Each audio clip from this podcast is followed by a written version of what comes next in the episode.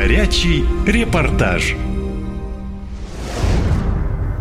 Шокирующая история в Томской области. Фельдшер села Иштан Ольга Земляницкая пришла помочь соседу, но из его дома больше не вышла. Она жила на Колхозной шестьдесят пять. Он на другой стороне улицы, в семьдесят пятом. Жители маленького поселка в Томской области искали Ольгу весь день. Что произошло с единственным медиком на весь поселок, расскажу в своем репортаже.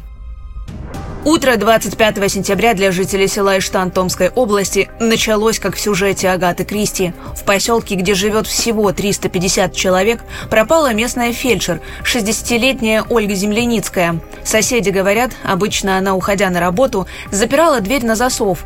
В этот раз калитка была настежь открыта.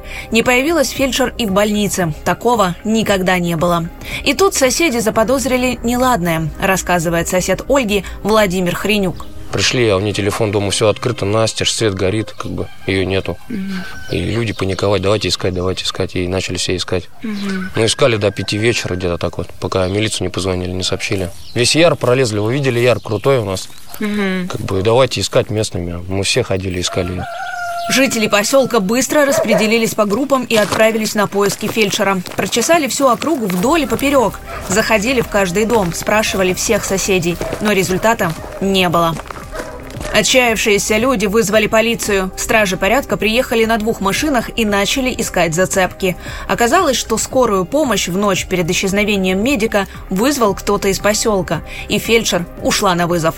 Ее сосед Фарид Байгуджинов якобы распивал алкоголь со своим другом Андреем Войтковичем. Во время застолья мужчина получил ожог и позвонил в скорую. Вызов переадресовали местному фельдшеру Ольги. Это случилось в ночь на двадцать пятое сентября. Тогда же сосед Ольги вспомнил, что у него есть камеры наблюдения, которые развернуты в сторону улицы. Именно на камере удалось хорошо разглядеть, что в свете фонарей женщина-фельдшер пришла к соседу, зашла в дом и больше оттуда не вышла. Позже один из мужчин сознался в убийстве. Ну, нашли они уже вечером, поздно было, одиннадцать часов вечера где-то это было.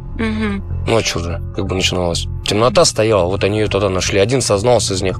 Вот этот Андрей, он в боевых действиях где-то участвовал в Чечне. А Фарид, он МЧСник. Он по МЧСской части ушел на пенсию, что-то в сорок лет. Ничем не занимались, болтались. Не работать нигде, ничего не, как бы, не работали. В поселке сразу же стали говорить, что тело убитой расчленили, а голову женщины нашли всю в крови в огороде. Голова у меня вся разбита. Вся голова в крови. Но если они были обкурены, какой может быть конфликт, если у них крыша ехала? Если они дома поджигали, там, это какой? Может, она что-нибудь могла сказать? Зачем поджигать там? Или что-то же она могла им сказать? Угу. Но они сами ничего не помнили. Все, угу. Пьяные были, и все. Упали, уснули.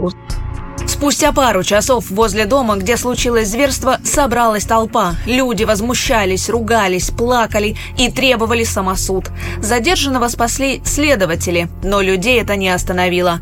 На воротах дома Фарида Байгуджинова появилась надпись зеленой краской «Убийца». Госзащитник просит, чтобы подозреваемого держали в СИЗО, иначе до суда он не доживет. Я вам больше скажу, в его случае надо молить, чтобы его закрыли под сарай. То есть да. Местные его убьют, да? Я вам гарантию могу дать. Вчера, я говорю, народу очень много собралось. Вчера под пятьдесят человек это было народу здесь. Следственный комитет их закрыл сразу машину. Не дали подпустить. После этих событий главврач районной больницы боится отправлять в поселок нового фельдшера. Про меры безопасности, к сожалению, мы не можем со стороны больницы никак обеспечить. Это полномочия правоохранительных органов. Местные до сих пор не могут оправиться от шока. Говорят, фельдшер Ольга всегда спасала весь поселок и никогда не отказывала. И в шоке все, вся деревня в шоке. Все друг друга знаем, все это, и так такое случилось. Она вообще безотказная, золотой человек. Как мы сейчас будем без этого фельдшера жить, я не знаю. Мне самому плохо вот бывает, что позвонишь, она тут же придет, уколы наставит, и все. И здесь вот по своей доброте пол первого ночи пошла одна туда, и все это. Так, все в шоке в деревне от ее. Сейчас без ее не знаем, что делать. Катя Константинова, «Наша лента», из Томской области. Наша лента. Веселим, сообщаем, удивляем.